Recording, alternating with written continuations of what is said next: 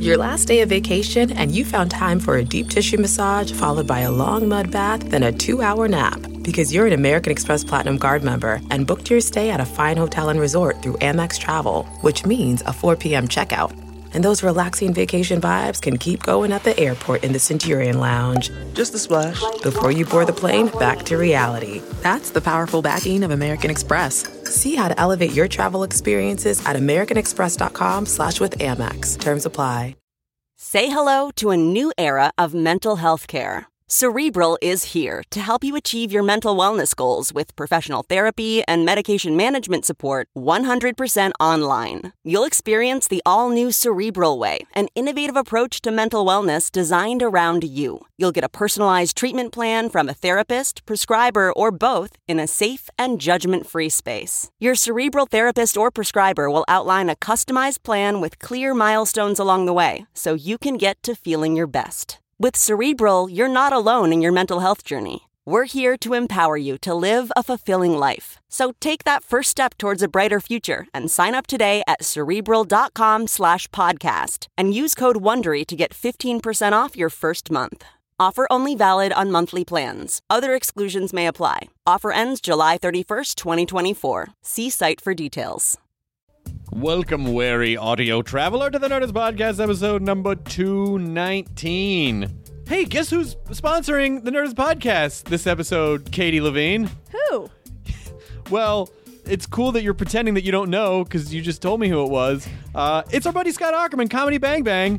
You should listen to his podcast. You should also watch the television version of Comedy Bang Bang every Friday at 10, 9 Central on IFC.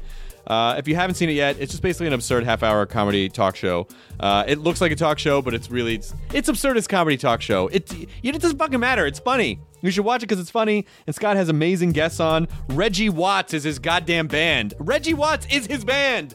Why would you need to hear anything else? Uh, Amy Poehler, Zach Galifianakis, Seth Rogen. Um, uh, this Friday, Amy sits down with Scott and uh, talks about her feud with Mad Magazine. We've all had one. All of us. I was uh, I got I got parodied by Mad Magazine in the late '90s, Katie, and I think I was uh, uh, oh my Mad Magazine name was Dis Hard Up. Dis Hard Up. That's it's good writing. However you look at it, Dis Hard Up. And I think Jenny McCarthy was Jammy McAirhead. so they went a little more on the nose with that one. Uh, but anyway, Comedy Bang Bang every Friday, 10 9 Central.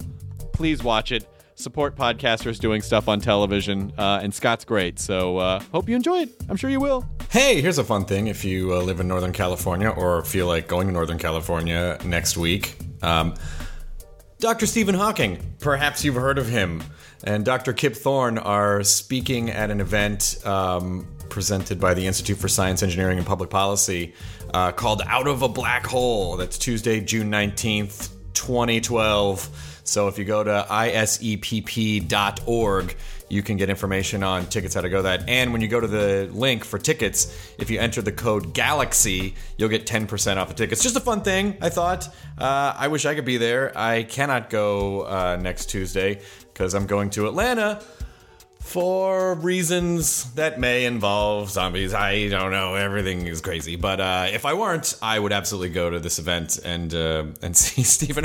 However, do you get to see Stephen Hawking in your life live in person? This could be it. So uh, check it out, isepp.org. And now this episode. Uh, this was uh, this is a really personal episode for me, and I, you know, it's not. I, I'm not, well, I'm a little uncomfortable about super, super, super personal stuff. Like really, really personal stuff. This is, uh, I went to Memphis a couple weeks ago and visited with my dad, uh, who's 70, and, uh, but still a firecracker, that guy, professional bowler, Billy Hardwick. And I thought, you know, I'll just sit down and talk, record a conversation with him. And it was, unbelievable. I mean, I, I and I had no idea the effect it would have on him, but he afterwards he he talked about it for the next several days. Like, I can't believe we just like it was so amazing to just sit down and talk. We haven't just sat down and talked like that in so long about anything of substance. And so, it's just my advice to you. Uh, you know, as your parents get older, sit down and talk to them like you're doing a podcast because when you're just having a conversation it's very you know small talky. What are you doing? How's it going? Uh, any movies you see? But when you kind of treat it like you're sort of interviewing your parents it forces you to dig a little bit deeper and you learn a ton of shit about them that you didn't know not just about their history but just just them as people uh, this this happened to me a long time ago, but it is a weird sen- it's a weird sensation when you kind of have that realization of like, oh yeah, my parents are just two people who had sex and spit out a kid. Like they're just people, you know. Like you you think of them as these super beings, and in a lot of ways they are to you, but but it's also. Um, you know when you when you when you really kind of draw out their humanity it uh it's it's unbelievable to connect with them on that level and you learn a lot about them and about yourself and maybe why you do some of the things you do and you see it's talking to your parents is a little bit like getting your own origin story uh, with that, even without being so on the nose as the facts, but just sort of like the way that they process information and the things that they went through, and then you, you kind of realize like, hey, uh, I'm not so alone. I'm not so alone. And sometimes things that I've been looking for just out in the world happen to exist with my parents. Like both my parents, my mom and my dad, are just amazing to talk to. Uh, but this one's for Father's Day, so sorry to ramble on and on. This was just a really special one for me, and I hope you, I hope you enjoy it, and I sincerely hope, you know, if you if you have the ability to, that you can. Uh, pick up the phone and call a parent or a loved one and just say, hey, let's just talk and get to know each other a little better. Uh, all right. Oh, sappy, sap, sap, sap. Uh, it's the Nerdist Podcast number 219 with professional bowler Billy Hardwick, my dad. Now entering Nerdist.com.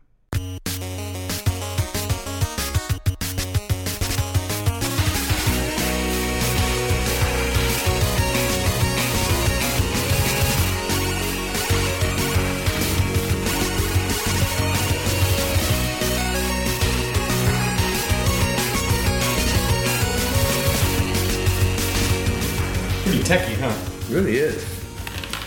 You're talking to somebody that can't even turn on a computer, so this is really fascinating to me. Why don't you have email yet? Um, why don't I have email? It's really a simple question. Um, laziness to begin with.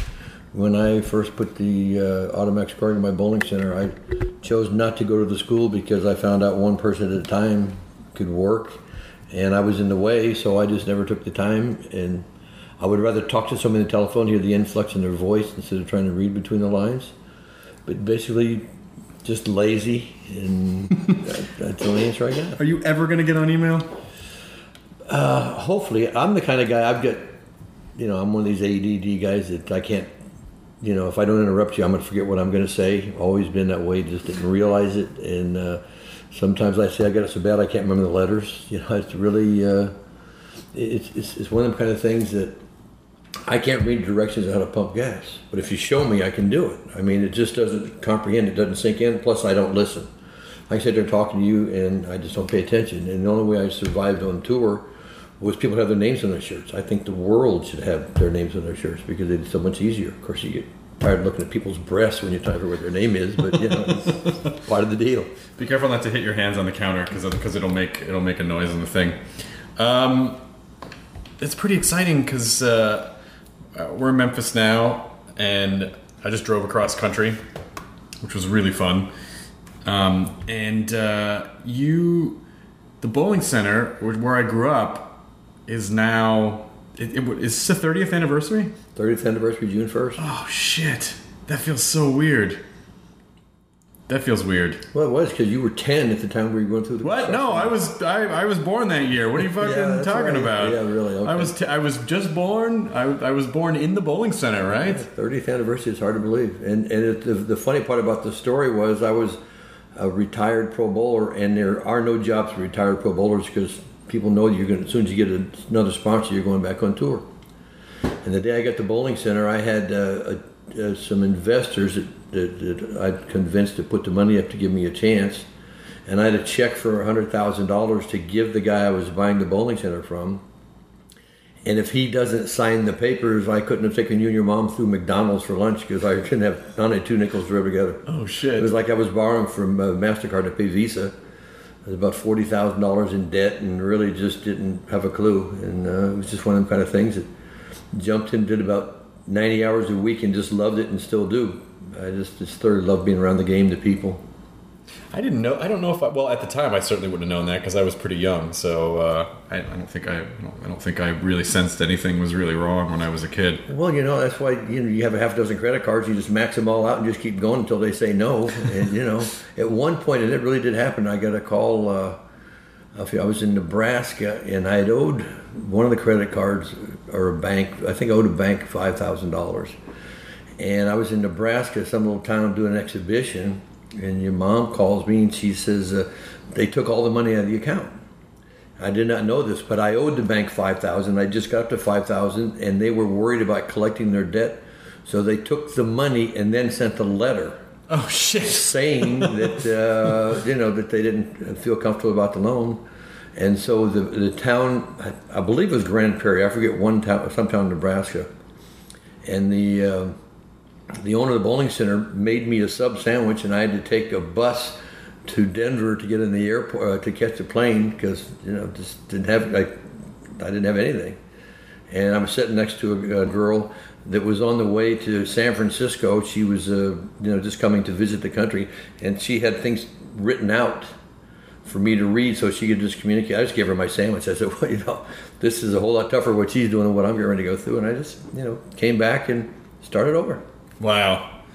Did you um, uh, just go back to the beginning though of your when you started like how, why did you start working at a bowling center? Like how did you even get involved in, in bowling to well I, I, was sixth man on the varsity basketball team in high school. I went to hillsdale high the same uh, school as dick vermeil who coached uh, uh, the super bowl. And and you know it was, it was right down from Serra. Where tom brady. And you know just a really good area outside of 20 miles from san francisco and they opened a bowling center. I was raised in a project. It was a place called Candlestick Cove.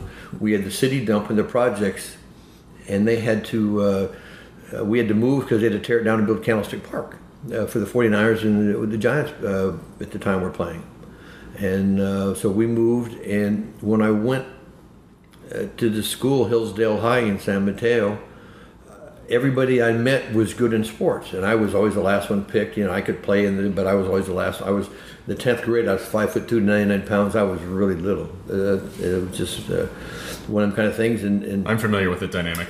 Yeah, and when we uh, uh they opened a bowling center, I went down there because I wanted to just beat the guys that I went to school with. They were all really good athletes. I just wanted to beat them, and they offered me a job at a dollar sixty-five an hour. I was the janitor, and I was uh, going to school full time and working thirty-five hours a week. I never saw bed before two o'clock in the morning, and and one of, there was three owners, and the the nighttime owner was in the bar, and he's always trying to pick up ladies.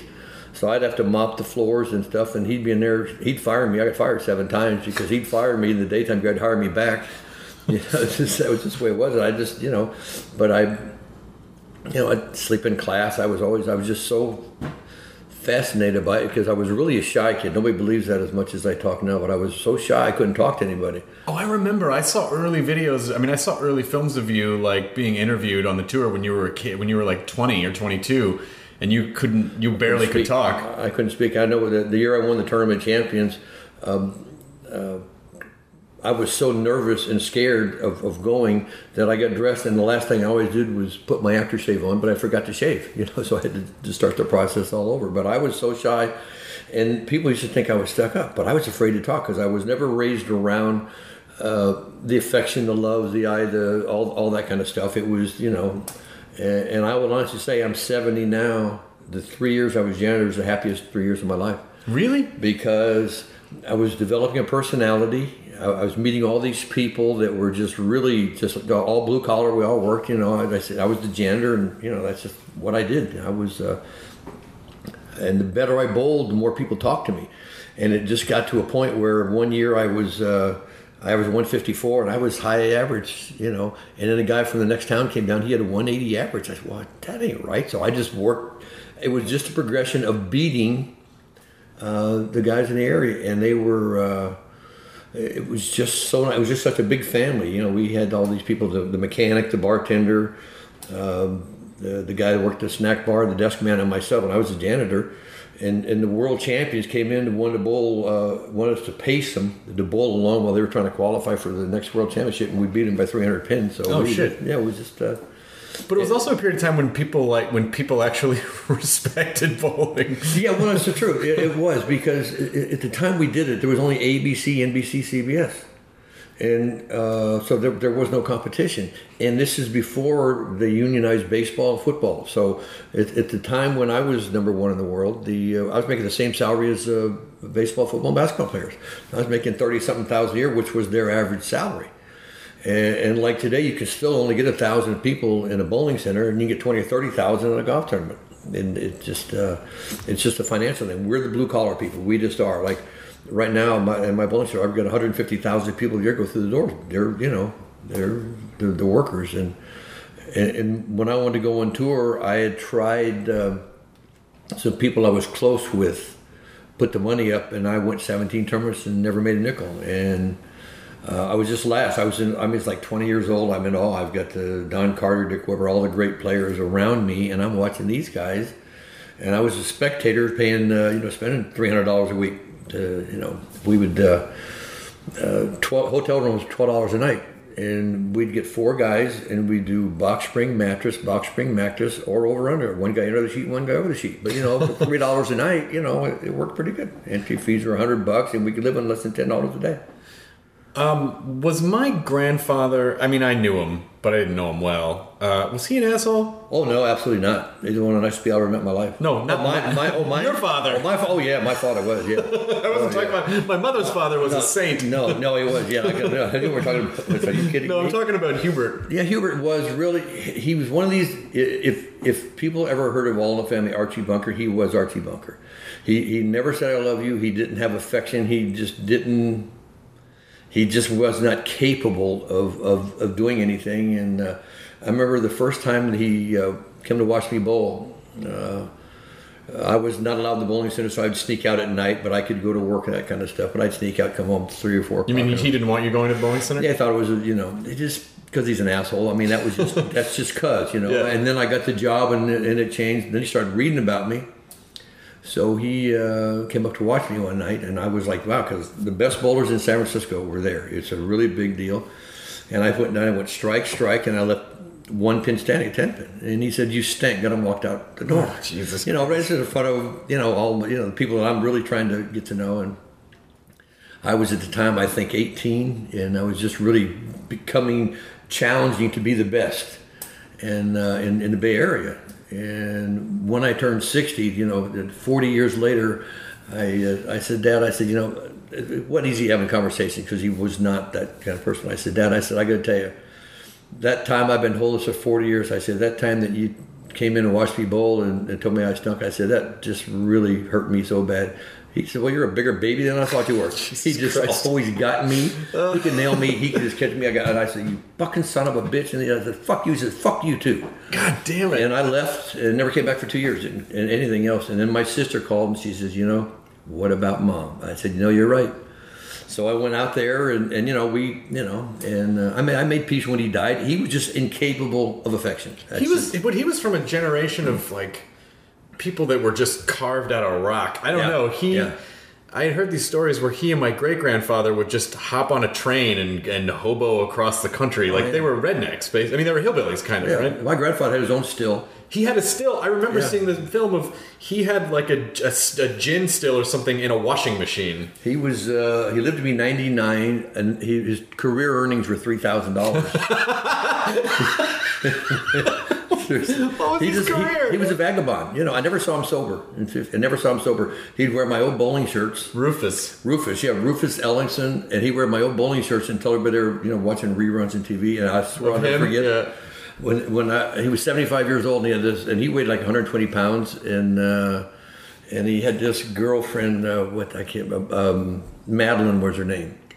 And I just got off a plane and come in. It was like I don't know, one o'clock in the morning. Didn't know they were there, and I started going to my room, and I heard Madeline say, "Not tonight, Rufus. I got a headache." He was 75 years old. I said, "All right, Rufus, you go for it." I went lay down on the couch. They, they called him RE. My dad's name is Hubert. Yeah. My grandfather's Rufus, and they called him my dad HA and him RE because they didn't like the names. How I came out with William, I have no idea, but uh, very pleased. Yeah, he. Uh, I, I think maybe he was just from a generation of people that you just got married as soon as you could, and you started having kids, and you didn't really question it. And I think those. I think a lot of those people probably felt fairly unfulfilled because they never really were able to. They never. It feel like they weren't really allowed to kind of follow the things that, that they were passionate about. Did my grandfather care about anything that he Well, might you, have you have wanted to to understand do? something. He's, he's from Alabama. My family's all all the South, Alabama, Tennessee. There wasn't a lot of money, and my my grandmother uh, uh, worked in a mill, and you know, and and my grandfather he was on a train somewhere. He was just gone. He just never show up anywhere. And when I was three, my dad. Uh, Got a job at the shipyards in San Francisco, so that's the reason we came uh, cross country. You were born in Mobile. I was, no, I was born in Florence. You were born in Florence. Yeah, I was born in Florence, Alabama, and uh, um, so we came there to work and, and to get a job in the projects. And we had another family. There was a sheet up, and you know, um, it was. You know, but you know, it is what it is. You know. And I went to this junior high school called Portola Junior High School in San Francisco. If you got to school and back without getting your ass kicked, you had a good day because it was really scary. It was just everything was the stuff that people walk around with signs with. They would have gang fights and stuff that would just scare you. You know, it was, it was just. Uh, but it was just the way it was. You know, you don't, you don't, if you don't know any better, you don't, you know, you don't think anything about it. But it was, um, I think one of the things that saved me was I was the smallest kid. I was too small to pick on. You know, if, if that's. But your best friend was also the biggest. Uh, Lenny was No, Lenny was high school. I didn't meet Lenny till uh, till high school. My best friend, uh, my my two best friends growing up in the projects, uh, uh, Kermit Shepard was a black kid, and he was really big and just a super guy. And my downstairs neighbor, uh, Melvin Garcia, my two best friends uh, growing up. And um, whatever happened to them. well, you know, we left. You know, um, Oh, we yeah. moved, didn't have a car, and never went back there. And I've often wondered what happened to them because, uh, you know, we were just, uh, you know, and, and my first girlfriend was Elsie Garcia, you know, and, and she was five years older. I was in the sixth grade. I got a girlfriend. You know, everybody was feeling her up except me, but you know, uh, I got to say she was my girlfriend. she had big old titties. I mean, it, and just like to like people play with them, you know. So we like People to play with them. and uh, this other girl, um, uh, Ruby Dawson, that was just the toughest girl you ever met. You, she the guys were afraid of her, you know. And but you know these were these are just people. You know, I remember these names. I can't tell you what I had for lunch today, but I remember all that stuff because it was just so great. And then when we did move. Um, uh, to San Mateo, 20 miles out of San Francisco. And I got in, and you know, I, I got the job as the janitor. And you know, my parents, my dad was about five dollars a day, whatever, not making a lot of money. House painting, right? House painting, yeah. He was house painting, uh, uh, except for the daily double he never missed for 50 years. He was- track, but, yeah, you know, but I give him credit. You know, my, my parents, they never missed work, neither one of them. You know, he there was always food on the table and a roof over your head, and you know, but it was just his rules, and that's just the way it was. It was And your mother and my grandmother was who's like this so sweet. Yeah, yeah, Just like yeah. it was there was unbelievable combination, but I guess that was also the generation where you just you just stuck with your marriage. yeah, you did, you know, And she cuz she sat by, I mean like he was pretty awful and she, you know, she just dealt with it. It was you know he would he would come in every Friday and he'd give her money for the bills. We'd bowl the rest at the track or poker or you know chasing around. You know he'd come home with lipstick on his collars and you know he was just. And they'd argued, and one time she threatened to, you know, uh, uh, my mom. And I know a lot of people going out there, and everybody's got their their stuff, and you know, he he was a player, you know, because uh, let's just say, uh, and, my mom told me this story. You know, she said one time, whenever somebody moves out, his job was to go in and paint. So he knew everybody at the Hillsdale Garden Apartments. And uh, my mom told me that this is just. I mean, she's in a nursing home now, and she told me just told me this story just a few years ago. He the the lady wanted some plumbing done. She called my dad, and he went up there, and she was naked. And, I said, and, and mom says. Well, was she supposed to do? She was naked. Of course, he slept with her. I said, "Are you kidding me?" Jesus. You know? That's a that's that's a whole that's a different generation. Yeah, and, and every girl I ever dated in my life, uh, everybody I've ever known, every one of them, after meeting my parents, says, "I will not be like your mother. I will not take that shit." You know, there's just no way.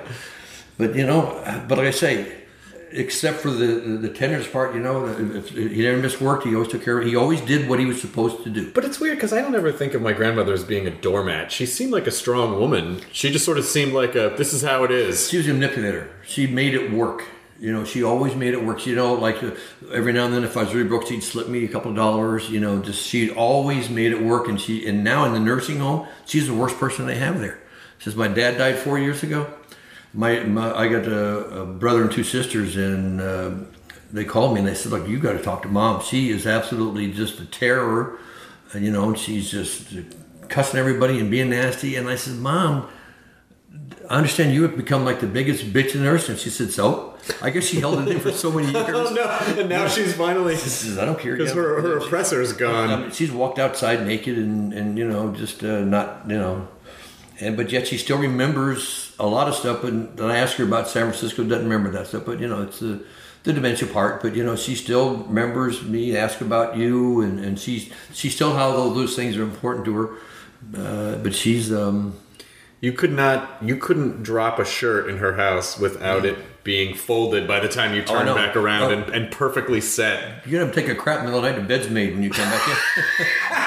I swear, it was. That's, that's the way it was. You did not. But- she would honestly get up every morning, fix breakfast, pack lunches, go to work eight hours herself. She worked in an electric plant uh, on the assembly line. My dad was a painter, and then cook, she cooked three meals a day. And we had we had bologna, we had oatmeal every day, and bologna for lunch every day through the sixth grade. You know, and then on Friday, my dad would get a steak and we get a hamburger. You know, but that's just the way it was until uh, we went to where there was cafeterias in school, and it would been the, the twenty five or fifty cents. Do you think? Um, do you think because you had such a bad re- relationship with my grandfather that? Do you think that contributed to anxiety or depression, or do you feel like our family? Because those are things that I've had, you know, throughout my life. Or do you just feel like we were just predisposed to deal with a lot of that stuff? Well, you know, I, I told you earlier, the first time I met, I met your mother and her family, and I saw every time you see shit, you hug and kiss. I thought you were a weird family because I've never seen shit like that. We never. I, I I'd come home once a year, and there was never any hugs. No, I love yous. Just how how are you? Fine. How are you? You know. And, Did he ever say it? Um, not till I was in my sixties. You know, when it when it was get, where he was starting to get pretty bad, and I, uh, he just, you know. But my mom's favorite line was, "You know, your dad loves you." I said, "How do I know?"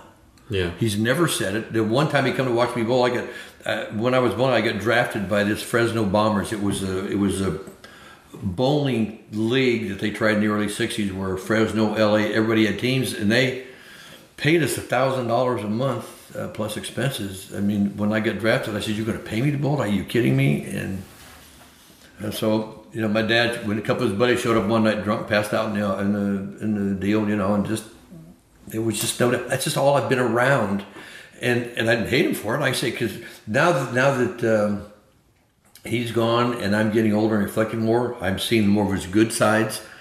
You know, I remember my mom. She sent me this tape one time about after he died five, four years ago. She sent me a tape. She, said, you got to listen to this. Your dad should have been a singer. I mean, he had the best voice you've ever heard. So I sent this tape, this tape, him playing the guitar with three or four other drunks, all these drunk people singing a little sing along. But you know, it, it, and I'm not. I, I don't want to sound like I'm putting him down because I have more respect for him now because I've seen how his brothers. Uh, he had two brothers that were just no good, didn't work, ran away from every responsibility. He never missed a responsibility one day in his life. What I missed was the affection. I, I the reason I was attracted to your mom's family was because they were so affectionate and so caring. And I said, wow. And when I got the job at the bowling center, I got the same uh, treatment. Everybody was so nice. And my bowling coach, uh, a woman, sold me a car for sixty dollars, and uh, that uh, you know it was it was it was just nice. And, and I hate to take it like I'm trashing my dad, but uh, me and a friend of mine, I was 16 or 17, and we had these two girls, but I had the car, so we are driving, and it was a clutch, and I popped the clutch, and there was a big pop in the car, you know, off the side of the road, and I had to call my dad to come get me. He got so pissed off he sold it to a friend of his for thirty dollars. The guy spent six dollars for a clutch plate and drove it for ten years. Oh my god. It was just you know, but you know, it's like you just didn't talk back. You know, it was just it was just that time where the the, the you know that you know no matter what they were like, and you're always on eggshells, especially if you you know been out partying. But uh, You know, but but you know, he never came to a ball game. He never came to watch. He never until I started making television. Then he started coming around. But he, it was always I. It was never we. We never did family things. We never did any of that kind of stuff. And that's why I try so hard now to stay uh, close to my kids, just because I would. I don't want to, you know, have a negative thought. I want to. I don't want to go to bed after an argument or something. I just really work hard. And, and the bowling developed me a personality. In fact, after that first year on tour of being last, 28 of my customers, and I'm talking about people that all of them made less than $5 an hour, put up $100 each to give me a chance to go on tour. And I, it was $2,800. And when that 2,800 was gone, uh, uh, then I knew I had to uh, go back to my job was waiting for me, the bowling center. Uh, I knew that I was going to be there just if I was the night desk man. It didn't make no difference.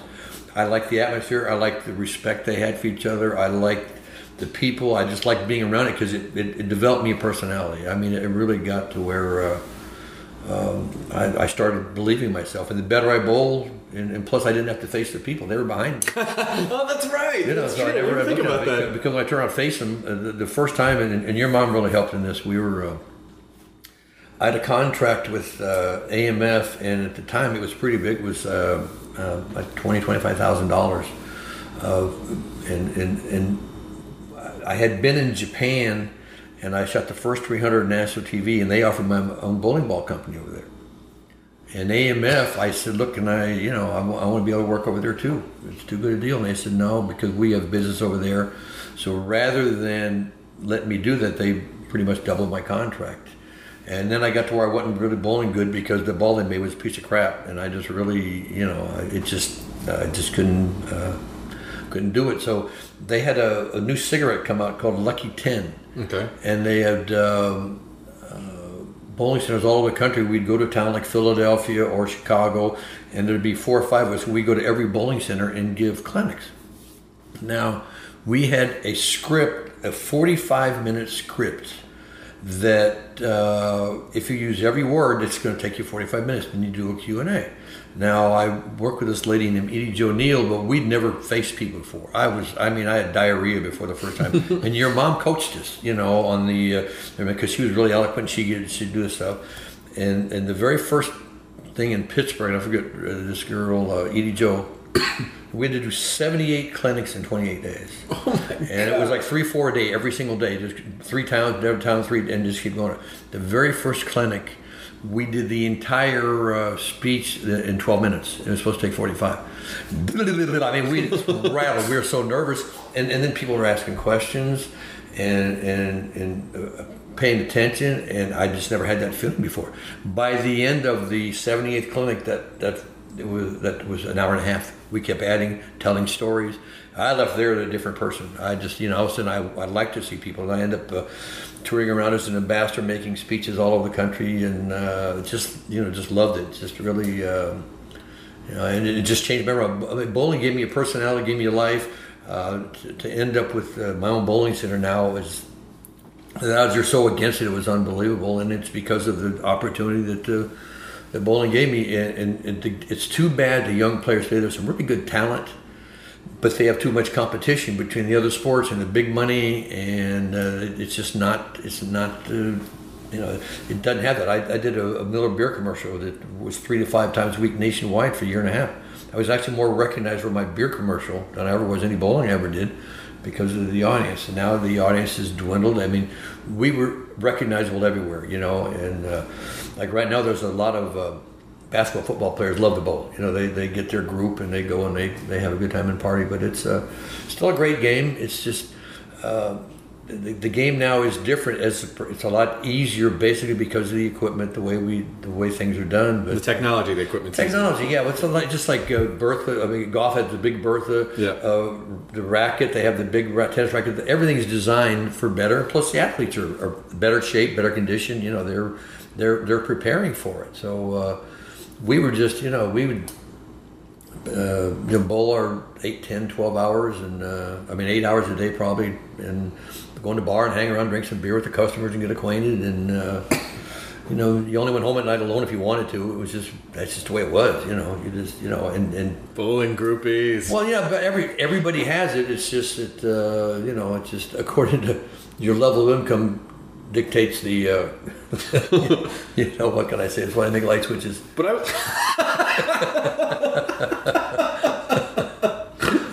I snorted. The, uh, the the first year that you that you were trying to get on the tour, and then you came in last, and then a bunch of people gave you money to go Yeah. back and try one more time. Yeah. And then that was it. If it didn't work, that was it. And I made thirty-five thousand. How did you turn? What happened? Like what changed? I'm mental blinders. Uh, what happened was the first year I was in awe. I've just only seen these people on television. I'm standing next to them. And there's the house in Bel Mateo Bowl in San Mateo, California. I could literally average 250 in any pair in the house. I couldn't get any bets. And when I got back from the tour that first year, I couldn't average 180. And I mean, I was just thought I was done. I thought I was just going back to work. So I started working and working. And that fall, I went to Santa Barbara, California, and I ended up winning state all events. And I said, well, if I can beat these guys, why can't I beat those guys? And it was just the, the mental approach. In fact, the day I was leaving the tour, this guy named Harry Smith offered me $500. He said, here, kid, you got a, uh, you know, I think you got a future, you know. And I said, no, I said, I'm not ready. Ray Bluth, another, this is old time, the way people I remember work. him. Ray Bluth, I was eating burgers. I was eating crap food. One day, uh, I was sitting having lunch with him, and he ordered a big old steak and nice meal. He said, "Oh, I forgot it's Friday. I'm Catholic. I can't eat meat." And he just gave me a steak. And Just they, he knew he was just, uh, you know, they really took care of each other. They really, it was a really good close bonding. Like bowlers know who bowlers are, and I don't have a lot of friends today because it was somebody from every different town in the country. We're spread out all over the country, so it's not like you have a bunch from one area going, and now I have acquaintances everywhere. And but my deal is my customers at the bowling center, which I've had, I say, for 30 years. I go in every night. There's always somebody to sit and have a beer with, or talk with, or tell old stories. And believe it or not, uh, I haven't bowled in since about 35 years, and I still get autograph requests. You know, of course, I've had some where uh, this one Billy Hardwood uh, was a country singer, and they thought they still had I got the best voice they've ever heard. Well, obviously, it wasn't me. I've been mis- mistaken for other people, but it it's still there. There is a group there is still following. I, I've seen a picture of that guy. He looks like we could be related to them. That He could, that could have that could have been one of the light If he- switches if- going off. If he could have taken, if he take the hat off, I could tell. I would. right It on could, could have been one of those nights where the light switch went off. Um, but I still want to know what happened. Like, eh, do you, do you feel? Do you think that? Um, do you think that you were more uh, natural ability, or was it sheer force of will and practice and Oh, hard work? I had no ability whatsoever. Everybody, everybody to this day told me I couldn't bowl. They just couldn't beat me. You know, it was just mental. Uh, uh, my whole thing changed. Is anybody at whatever level of sport you want to get to can get yourself ready uh, physically, but but the, the six inch space between your ears di- dictates everything. There's some people that if you'll look at money of all tournaments, they can either get to maybe the top ten or the top twenty or make the cut, and then they're satisfied with with that position. But that second year I came out, if Don Carter put up his foot up or whoever, I'd put mine up first. I'd, I'd say, no, my turn. I just I have mental blinders. I got to where I could I could literally blank out anything around me and uh, didn't think about it. I, this is just when I wasn't talking to people. I would you know do that, but then I'd look at the floor coming back. I could never look at the crowd. I could never uh, face anybody. I was just always uh, really. I never felt like I belonged. Uh, but the better I bowled, the more accepted I was, and it created a lot of uh, opportunity. so was that what it was then? Absolutely, yeah, that's all. Because I, I seriously, I'm the least physical person you've ever seen in your life. I mean, I right now I play golf and I play for ladies' tees, and my wife outdrives me. So you know, it's just really, uh, it's mental. It's all mental. I But mean, you had a, you had a, you've had arthritis since you were twelve. I've had about 10 years old. I was, and they put me in the University of California Medical Hospital, but I thought my skin was too tight. Because, you know, my wrists don't bend, my arms don't straighten, and, and, you know, if I do a twist, two twist offs, my hands will bleed. My hands bled all the time I bowled. Um, but, you know, you, after a couple of shots, you numb up and you just go ahead and do it. You know, the, the team physician for the LA Dodgers, Robert Kerlan, uh, back, you know, in the early 60s, told me that I better bowl all I can while I can because I was going to be a cripple. I said, screw you, you know, I went got another doctor, you know, 'cause you don't, want, you don't want to hear that. And my doctor, Dr. Lane uh, in Louisville, who you know or knew at the time, he's no longer with us, but uh, he was Colonel Sanders' doctor. And then I'd go in there to Colonel Sanders and be telling me all these ladies, and we used to go to this place called the Colonel's Lady, and you've been to several times where he was Colonel Sanders was always walking around and passing out vegetables to people, and uh, Oh, that was like snazzy sit down. yeah, well, it was, it was just a Sunday. It was it was just a family dining. You know, they all the chicken you eat plus all the vegetables. It was just how you know we got started. And then John Y. Brown, uh, who ended up being governor of Kentucky, ended up you know, franchising it and turning it into what it is today. So how how do you how did you focus so well? Because I have, I really have the ability. Like if I'm watching a movie, I can blank out everything. I mean, I'm really bad. If I don't interrupt people, I will forget what I'm going to say. I, it's really that. But I've always been that way. I'm the worst listener in the world. I can, you can talk. I, all of a sudden, I'm thinking about what's going to bowling lanes. Uh, would look at that good-looking girl over there, or my mind's always someplace else. I always, if I read a page, I have to read it three or four times because I'm, I'm thinking about something else. And if I get a thought in the middle of the night and start to forget about it, I, it's just I can't get rid of it. Yeah, I mean, I just, you know, Yeah, but that seems like it would be opposite what you would need to focus. because not not really because if it's something I care about, you know, like if uh, uh, my buddy Alan Graff or it was Bill Lawson or you, for example, because I only see you once or twice a year. Well, I'm- focused on you because I care. But if it's matter of fact, you know, if you're like signing autographs or we're sitting around the bar with 20, 30 people, I ain't paying attention. I'm just, you know, wandering, make sure everybody's having a good time. So if, if I care, yeah. It's like my remote I can do inside and out, but yet I can't turn on a computer. You know, I just because I don't care.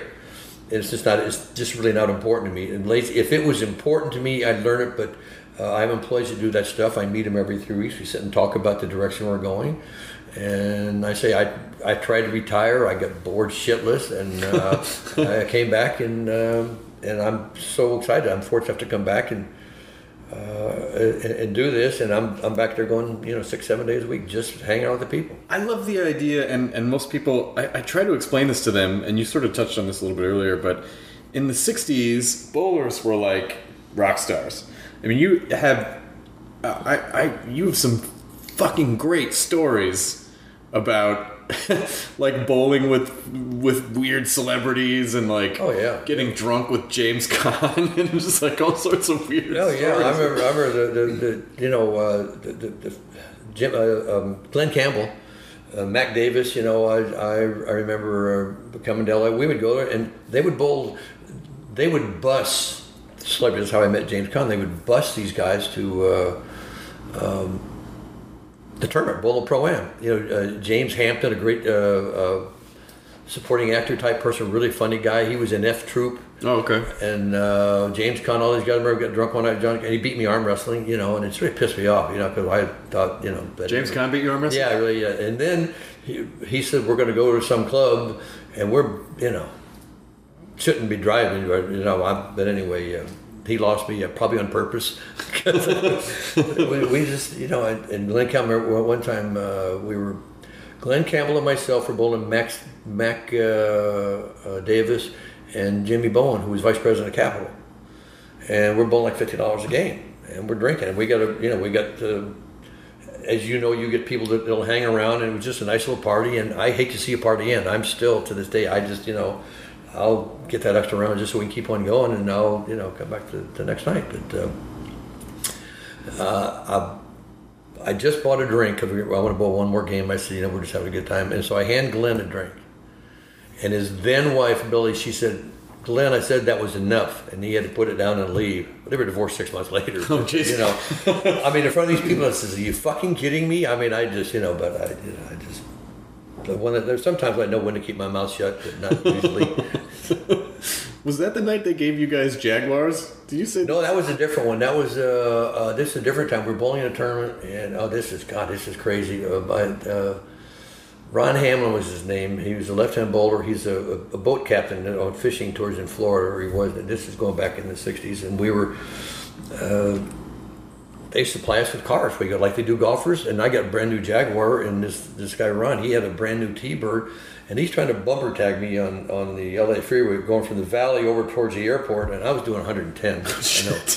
And, and he's right behind me, and we're going to some party, you know, and then we pull off and go to the party, and I mean, we just don't pull in the driveway of this house, and these cars are flashing by the lights, and they're chasing us. You know, just fortunate, you know.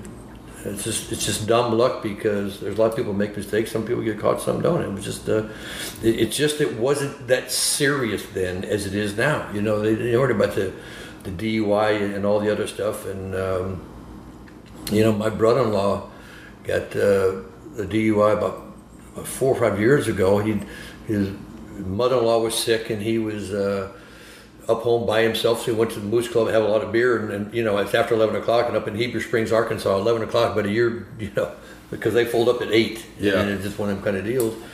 And uh, so he gets pulled over, and the cop asked him to walk a straight line. So he told the cop the cop could do it. If you can't do it, I expect me to do it. well, it didn't do any good, you know. Still, you know, so it's you know, it, it's just. Uh, it was just the, the most fun because every week was a party. We used to we, we go in there and play this little game called Golly Golly. We would sit there. There'd be there'd be 20, 30 of us every single night because you really didn't want to go home alone. And I'm talking about even with a roommate. You didn't you didn't want to go sit and worry about your bowling next day. I had a rule with that, that worked really well for me, and I tried to pass it along to people because uh, you got five minutes to bitch. Once you're done bitching, shut up. We ain't talking about it no more. Because if you put a positive and a negative together, negative wins because they don't have good days. You know, they will sit there and they'll browbeat and browbeat. Pretty soon, you know, you're you're like, you know, get the fuck away, man. I can't stand it. You know, and I would only hang with you know positive, uh, you know, just just attitude. It's all attitude. It really is. Now you have good days and bad days. I mean, I got people ask me how did I have the nerve to be a Pro Bowler. I shot a. I remember once I was in Philadelphia, and um, I shot a. I think it was 108 or 113, some ridiculous number.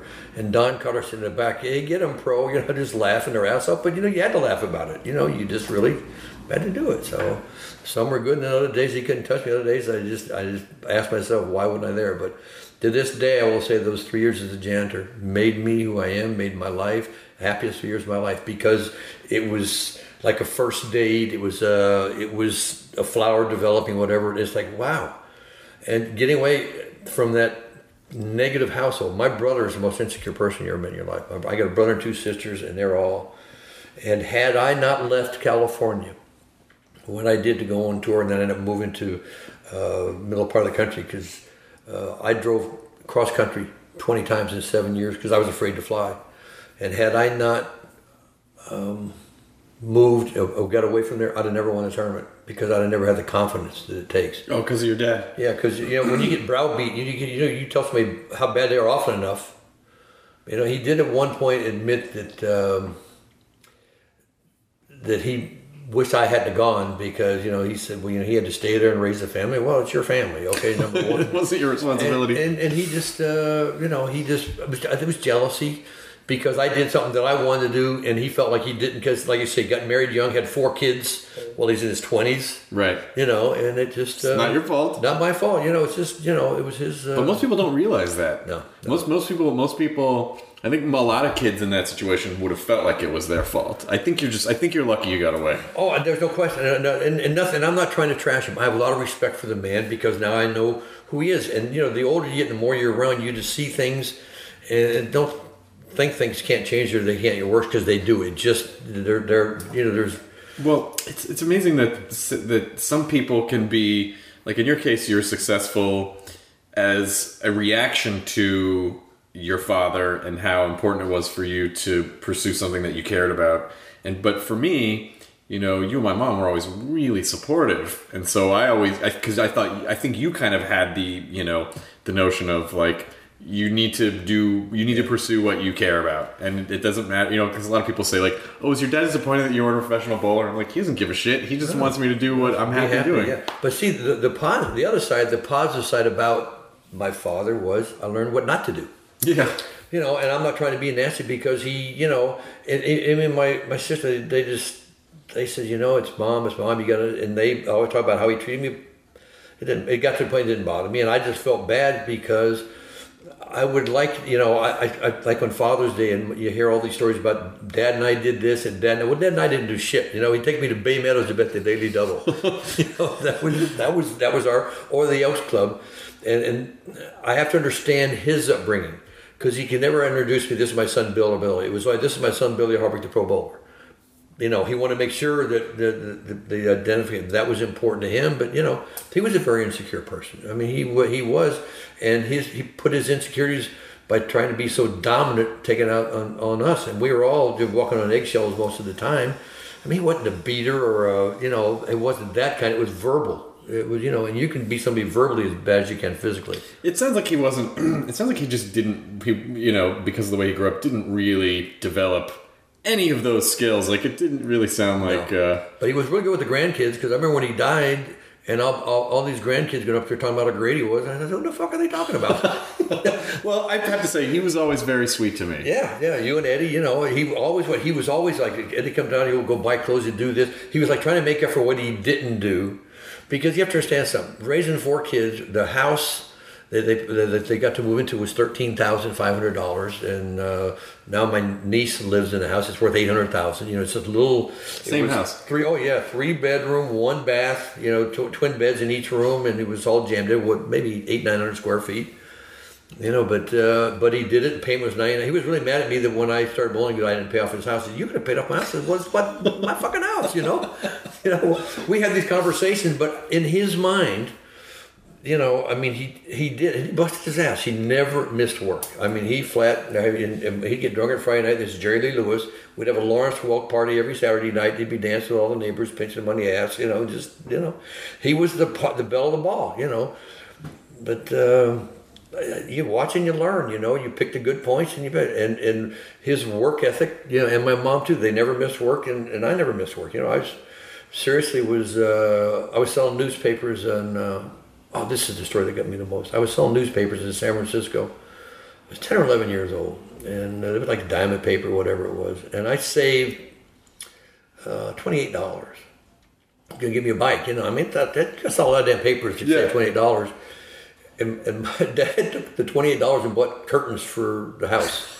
I said, well, I said, you, you, you got to pay your share at 10. You know, I got to pay my share. Oh, it was terrible. and, you know, and I tried real hard not to save ever since. I said, I'm going to get, because I don't want to take it away from me. But that hadn't worked either. So, uh, I so people always ask me like, "Oh, does your dad love the movie Kingpin?" And I said, "You know, my dad lived it. Yeah, that's why I, you. I, I feel like your answer was like, yeah, it was a cute movie, but uh, you know, I, I really did the hustling. Like, I, what I could do, and, and what I did do was, uh, I could take two swallows of beer to get the smell of my breath, and throw the ball and fall down, hit the pocket nine out of ten times. And I'd always have Lenny there. Like, like if, if I was bowling a money match, from people they would come in, and uh, uh, we'd always meet at midnight, and um, just to make sure we, there weren't any issues, that uh, Lenny would take care of for me. You know, I'd I'd get calls. Uh, Lenny, Lenny's a big guy. Lenny's a big guy. Yeah, and Lenny he could beat the shit out of people. of anybody. Yeah, he liked to he liked to hit people. and He liked to be hit. He didn't give a shit. You know, he just he he. Uh, one time he gives me a call, and uh, this is junior bowling. Now I'm 16 years old. This little girl named Connie Cook. She's the cutest girl, and you know, that was my you know girlfriends of those days. You know, if you kissed them, you were doing good. You, there wasn't you know Yeah. this other kind of stuff, but. She happened to mention how this guy that she went to school with was the toughest guy around. And I'm thinking, okay, I got two choices here. Oh, really? I said, well, I I don't think so. I said, I know a guy that's, you know, a lot tougher, you know. About Lenny. So he calls me about two weeks later. He says, well, you did it again. I said, what'd I do? And he says, get a few guys together. He said, uh, me and this guy are going to, we're going to find out who the best is around here. So I get, that's, I'm the, I got a job in a car. So those are the two downfalls that I had in high school. I had a job in a car. And so I get six guys, and we get on this place called Foster's Freeze in. Uh, Oh, it's in- still- it's still there, yeah, in, in Santa Cruz, in uh, San Carlos, California. And we pull in there, and there's like 200 guys standing around there. but there's six of us, and I'm I'm like 100 pounds. You know, I'm like the smallest guy, and uh, whatever. So, but you know, it's one of the things. Like one guy sitting in the front of my car, and he he took the chrome off, and he's beating the car like it's a horse. You know, let's let's go. So we don't want to do it there, so we're gonna go up in the hills. So now I got to go up in the hills, and we drive up in the hills and put all the cars in a big circle, and they get out there, and there's 200, there's six of us, you know, we're out there, and then Lenny beats the crap out of the guy, and- which is okay. And now let's leave it alone, and and you know, because you know, this is the kind of thing when you're down, they get up. You know, it was a, it was fair fight, you know, it really was. It was uh, that kind of stuff. I said, oh, no, let's leave it alone. So now Lenny said, well. Just tell everybody you're a chicken shit son of a bitch. Well, you know, then all of Oh, a sudden no. they jumped on us. Oh. and it's the minute they jumped on us, the cops came.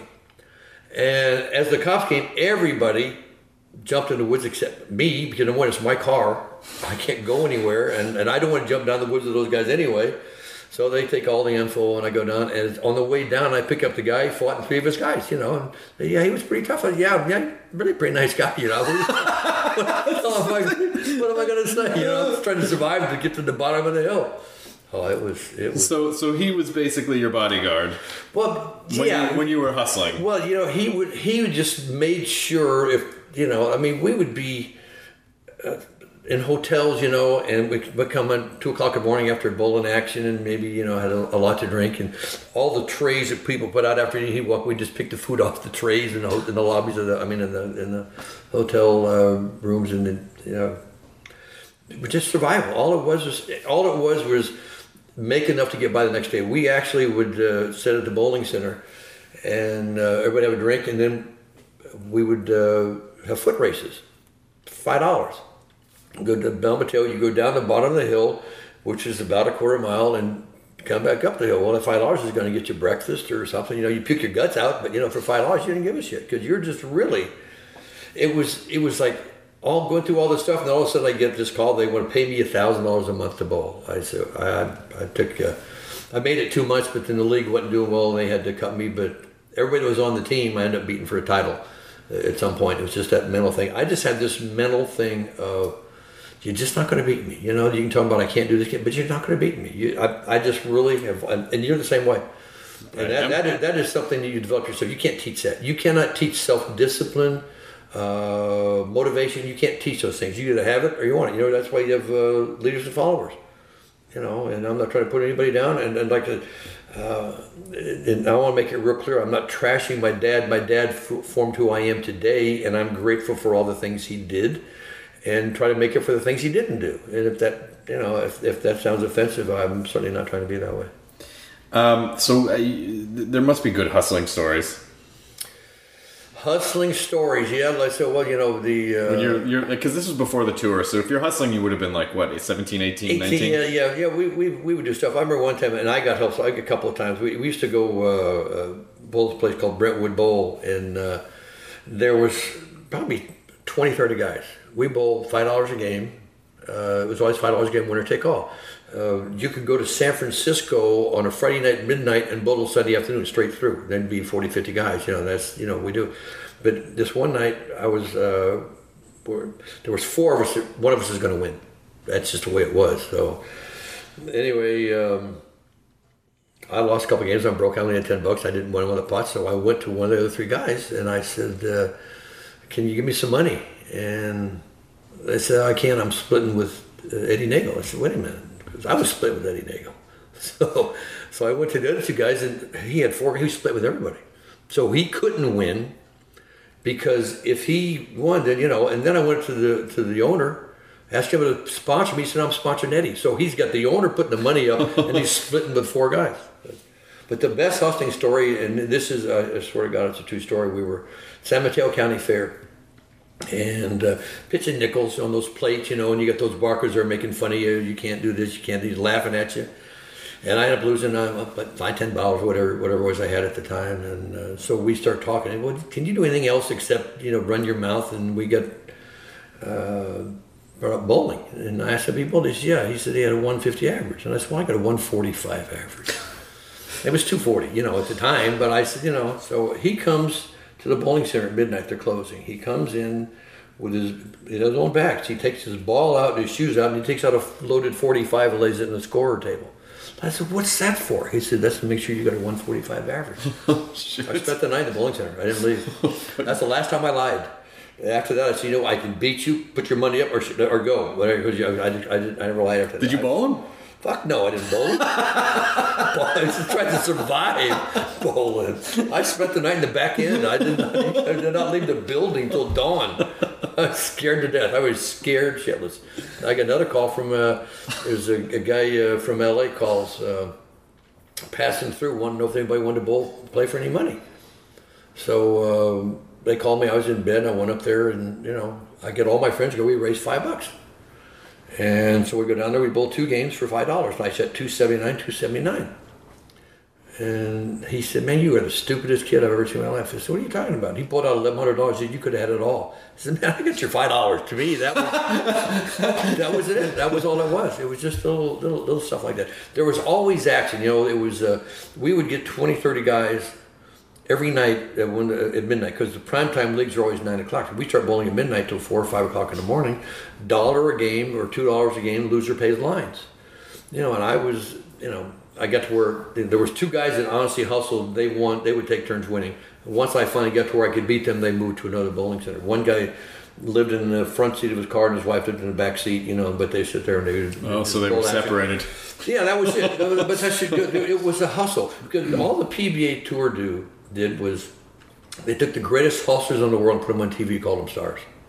Because we everybody had a reputation. I'd heard about all these guys in different places, but we very rarely, you know, uh, there, there was one term in San Francisco where I was. They called me Billy the Kid, the Blonde Bomber, and. Um, San Francisco, downtown bowling in San Francisco, eight game tournament. And if you could average 200, you're going to make good money. First place is $2,000. Well, I'm getting all the headlines, and I got a packed house when I go in there. And the first game, I shot a 138. I mean, I was just so pressing so much because of reading the press, and, and everybody's like, you know, then they start, you know, cock, you know, booing you and just making remarks and everything else. So I said, screw it. So I settled down. I ended up winning the tournament. I shot 1644. Ah. It, it was 205. But for two, and, and this is where the teams from, from both all over the country come to, to play in a, a tournament to pay two thousand dollars in 19, 1961. That was, you know, it was just it was just pretty huge, and because there was no tour, there was no money. There was like uh, three three tournaments a year. You had the World's Invitational, um, the All Star, and then the ABC tournament, and the Masters. That's all you had, and so you had to go and uh, you know to, to these other places. You know, a bunch of guys in the car, and you go you know uh, weekend tournaments here and there, come back. Well, when did? Because I saw you on a show called Championship Bowling, which was the Saturday TV show before. I think a lot of people associate bowling. Like when they talk about bowling, they go, "Oh yeah, the '70s and Wide World of Sports and Earl Anthony and you know." But there was this whole. I saw a bunch of stuff that the bowling museum sent me. It was all black and white from the '60s. Right. Everyone looked really cool and had slick back hair and cool shirts. And you know, And, the audience all had really had coats and ties. yeah, everyone looked great, and They it was yeah. it was really cool. Like it didn't, you know, when people I think people think of bowling, they think of like, oh, it's gaudy, and people are, you know, like they wear ridiculous clothes. and like, no, but in the in the '60s, it was it was like Mad Men. It was really cool. Yeah, it, it, it was that kind of thing, and, and, and in the respect we were such recognized people, it was uh, really pretty cool. But Championship Bowling was before the PBA. The PBA, uh, Eddie the founder, he got like twenty something guys put up fifty dollars each to give it a chance to try an individual singles tour. At the time that I was drafted by the National Bowling League, where they were trying to keep team bowling going, but team bowling's boring. You know, they wanted the individual one on one, and plus Eddie had the, the TV rights and. Uh, the championship bowling, he ended up buying out and, and giving it to give everybody the shows that they were on. But my championship bowling was because I was the bowler of the year, and I got to go uh, uh, play it in a couple of times, and it was really fascinating. You bowl, you know, a couple of three game matches, and you know you can win ten thousand dollars. And uh, there was a, you have to understand, like today the entry fees are like five hundred dollars, and you've got some guys. There might be a couple of guys that make a couple hundred thousand. There's not that much, but uh, our in the '60s, I was making between thirty and sixty thousand dollars, which was a ton because I say the rooms are you know 10 20 30 dollars a night. The entry fees are only 100 dollars. And there was no competition from uh, the other all the cable stuff. There's only three networks. You'd, and we we were actually had more popular we were um, had higher ratings than uh, baseball and basketball not football. Uh, and we were more recognizable because we didn't have hats or helmets you know. And, and like I said when I did my beer commercial I was on three to five times a week for a year and a half.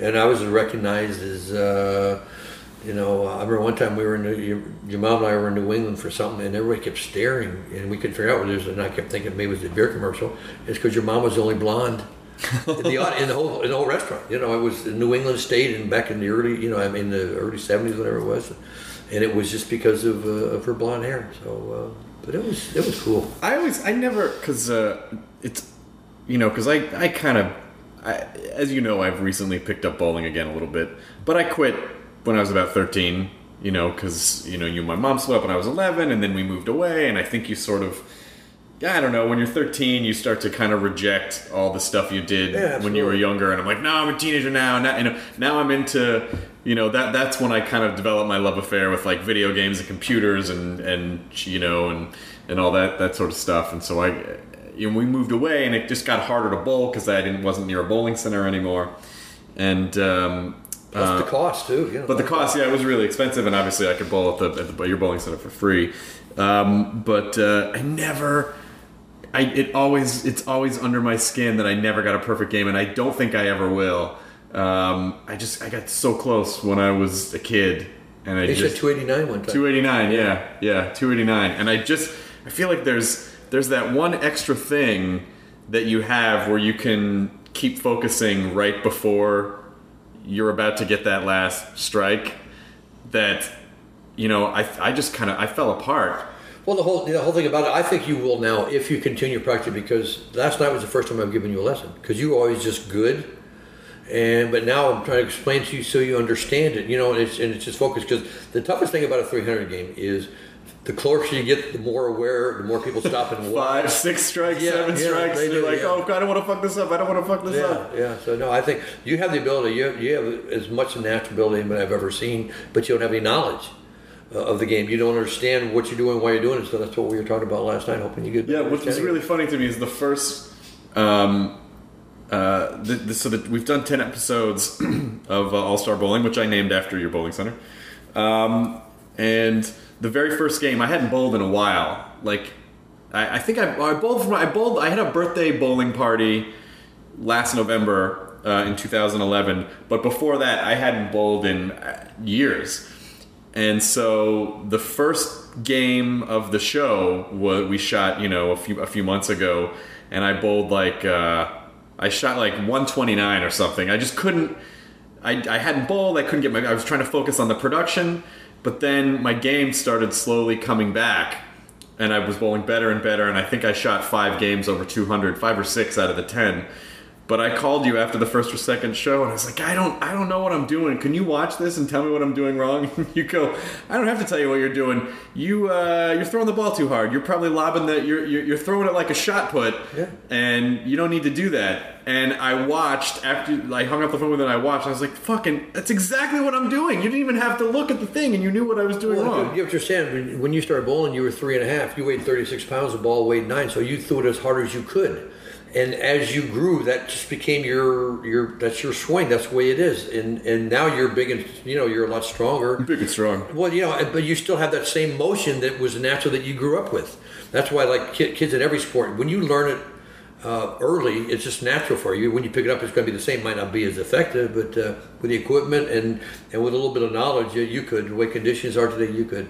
So. E- easier. There Well, easier. Well, they're they're they're it is an easier game. You know, there's hundreds of thousands of 300 games now. It's just uh, look at Bo Burton just shot. Uh, uh, last week, now he's 69 years old, and last week he shot 257, 300, 300. Well, you don't do that at 69 unless, number one, he is a, a fit person and he's good enough to do it, but the carry's better, and he's always bold and stayed in shape. Bo is one of the, best athletes you ever But in the ever- '60s, what were what were what was the top average in the '60s? well, to, to give you an example, right now there's there's uh, thousands of uh, 800 series, which is the, the ultimate. If you shoot 800, So it's so just so people don't know, And- a a series is the total of three games. Yeah, three games. And and when I bowled my second 800, I was the third bowler in the state of California to have more than one. It was uh, where, where par was 200. Now we have people that are averaging 250 for a whole season, and those that's high games, not averages. It's just a game I can't relate. And what was your average junior bowl of the year? Well, I was uh, in, in 1962. Uh, Don Carter set the average mark 212.2, and in '69 they beat it 212.9, which is the highest in PBA history. And and now you don't even get a paycheck with 212. You know they, they have it now where they they can, can average 240 for the whole tournament. And I mean I set a world record in Japan. Uh, uh, that still stands. It's been a record since 1968, and uh, where I was 270.5 for, for eight games across the lanes with back-to-back 300 games. And Jesus. It was just one in, in front of the uh, Prince of Japan. The Emperor's brother was there. That's the way it was. We had royalty. They were charging twenty dollars a ticket back in the day. And you bowled back to back. I did see. I, I did see them. The the bowling museum doesn't have the both full games, but they have like a chunk of them. and I watched. I got to see you do that. No, that no. See the back to back. That was the day before. The next day after the back, I, I, I finished game with five in a row. Then 300, 300, and seven. I started. I had 36 in a row over. Uh, you know. Oh, 36 in a row, but over four and, games. And then the next day, I was the first American to appear on uh, national TV in Japan. I shot 300 first in their history. Jesus. So that was really cool, and it's really. And this is just my. I, I, I don't want to see uh, the cocky side, but as soon as we got there, the first thing they told us was, "Whatever you do, you're not allowed to bring girls to the hotel rooms." I said, "Well, you shouldn't have told me I'm not allowed." Eight hours later, buddy. you know, them got a lot to drink and partying, and wake up and I say, "Oh, I can't believe that." The next night there's a knock on the door. I did not answer the door. I said, "I had not gone there." I just, you know, but it was just, it was just. You're in your 20s. You, when you, you, you you're, you're young and dumb in your 20s. You can do anything, get away with anything, and think it's going to last forever. You just find out that it doesn't. You know, it's like when I turned 30. 30 was my toughest number because when you're 29, you're still in your 20s. 30, I thought I'd tied the world. I was like, you know, everything hurt my whole body. 70 got my attention, but 30 really was still the the one that, uh, that, that, you know, everybody's got a 30, 40, 50, whatever. Everybody's got a number, but 30 was one that really paid the most attention. yeah, 30 didn't bother me too much for some reason. Well, and you know, that's, I think I think maybe my generation just I don't know. We were we have longer we have these like permanent adolescence periods now. Well, you know, it also uh, in, in your generation, it, it's different because of my generation. I just want to make sure that there was a love and affection and attention, uh, which you know, and like I've got like eight, I guess seven grandkids. Another one coming in October, and, and just really, you know, just just at a happy place. Like last year, for my 70th birthday party, and and uh, I've never had my whole family together, and you were on. You're, you were in San Diego on the way to Canada and came 10,000 miles out of the way, which I'll never tell you what that meant to me. I mean, you'll never understand. I mean, you do, but uh, that's the first and only time in my life I had my whole family together, and that was uh, one of the best days of my life. I just can't even tell you what that, that meant to me. So it was really cool. So anyway, That was a fun time. oh, it was, yeah. Um, I uh, I still want to know where your head goes when you're, you know, eleventh frame, and you're staring. You have you have eleven strikes, and you're staring, or or it's or if it's to win a tournament. Yeah. Like if you have to strike to win a tournament, how do you get your brain out of the way and just But that's but that's why you do it. If it don't bother you, why do it? I mean, just the idea overcoming um, insecurities, overcoming weaknesses. The same thing you told me 15 years ago about comedy, or 10 years ago about comedy. I said, you know, and he says it helps me overcome insecurities by facing the crowd. And you, you probably don't remember that, but you told me that. You told me, so, you know, this because I a lot of times I get really anxious and high strung, and this helps me overcome it. Me bowling uh, helped me gain recognition, notoriety, and sometimes you did, sometimes you didn't. You know, um, you know. I remember one time I needed a, a spare and an eight count to win a, the tournament a new car, and I was so busy throwing about the eight count, I threw the ball in the gutter halfway down. Oh shit. You know, it just it's one of the things. Concentration. It just just to say you can. And I mean, look at they're talking about uh, Kobe Bryant, a great basketball player, one of the best ever. But they're talking about uh, out of 20 times to win games, he's made the, the last shot three out of 20. Well, that's not good percentages, but he still wants the shot. You know, shooters want to shoot. I mean, I'd like the attention you get and the notoriety you get, and you get the. Uh, uh, and I've also had the ability to, when it's over, it's over. I remember one time I, I was in charge of a munching where uh, I, I had 30 something people a contract giving away $100,000 worth of clothes a year. And uh, it's something that I sold them on and they went for it. But I remember what, this one guy beat me out of a tournament, I offered him a contract. He says, Why are you talking to me? He said, Well, tournament's over. You know, you can't live your life worrying about yesterday. You seriously, you know, it's like uh, the, the biggest problem with golfers. I use an example because I, I've coached a really, really good golfer. There's the, you got to worry about the next shot, not the last shot.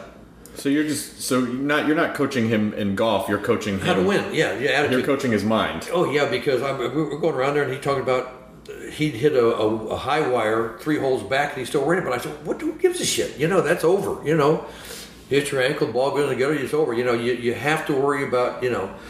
Uh, my daughters ask me why I wake up smiling. I said, I'm glad to be awake. I, I honestly, I personally can't survive in the past. I can look at the good points.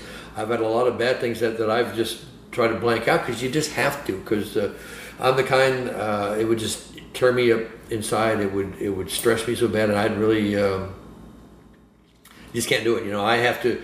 I will find something good with just about everybody. You know, there's a good point about it. What I want to hang with or not. That's something else. Um, do you forgive him? Well, you have to. You know, you, you, you just have to, or you know, you're going to go crazy. And the older you get, you know, you don't really want to.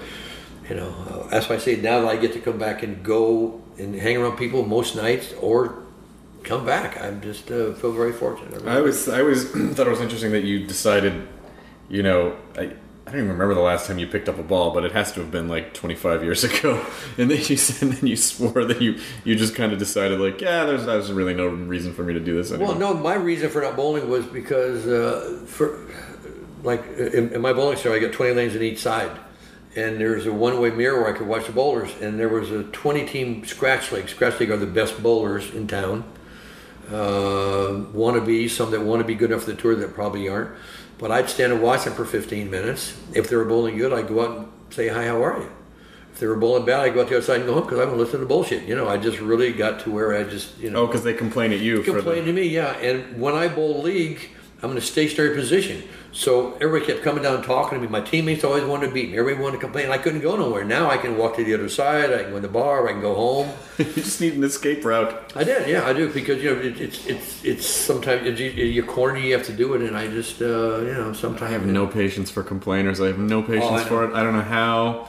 I mean, because people complain at me about the stuff all the time that I do, and I'm just like, what do you? I'm not a complaint desk. Like, if you Yes, don't yeah. like it, don't come here and don't listen to it. But don't, you know, like it's like they want to complain without offering a solution. Yeah, they just they just go. They want hey, that- to listen. They yeah, they just listen. Yeah, I don't know. Uh, one of the regrets I have at my bowling center happened very within three months after I had the place. I had like 20 or 30 of the better bowlers sitting around and they're asking me questions. We're having a beer, I bought them a beer, we're they're talking.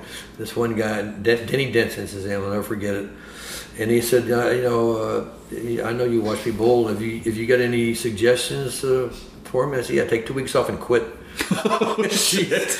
So they la- he didn't come back for two years. Oh my god. I was, it was just a joke. I was just trying to, you know, you know, I, I you know, I was doing an exhibition one time in uh, Port Arthur, Texas, and there's I got about three or four hundred people in there, and the guy, one of these cowboy raises his hands and he says, "Hey, how many balls?" He goes, "Man, I got two just like you." You know, just, just always looking for a little, little something, something. But I really felt bad about that. He ended up coming back, and I said it was just a joke, but you got to be careful. Though most people. Look look at me. It's, it's like you get Dr. Phil. I, a lot of times they come to my office just to talk to me, and, and vent or say whatever. And you know, um, you have to listen. Don't mean you have to offer any opinions. I, like I say, you don't say hello, Mrs. So and So, because whoever's with somebody this month might be somebody different next month, and you, you become a listener and you learn to walk away and, and keep your opinions to yourself. You- They, they just don't want to hear it. I thought uh, you had said to me that one of the reasons you said the the longer you don't bowl, the better you were. Oh yeah, seriously, you know, the, the, the longer I'm away, the better I was. I could, if for me to get a, to a bowling ball now with, with my arthritic old body, I mean, I mean, I mean, I could, you know, I could still average 200 just because of the equipment, the way things are. But people have this vision, like for example, there might have been a tournament where I had the last five strikes in a row to win it. Well, now that's up to nine strikes. You know, all of a sudden they had a strike every year.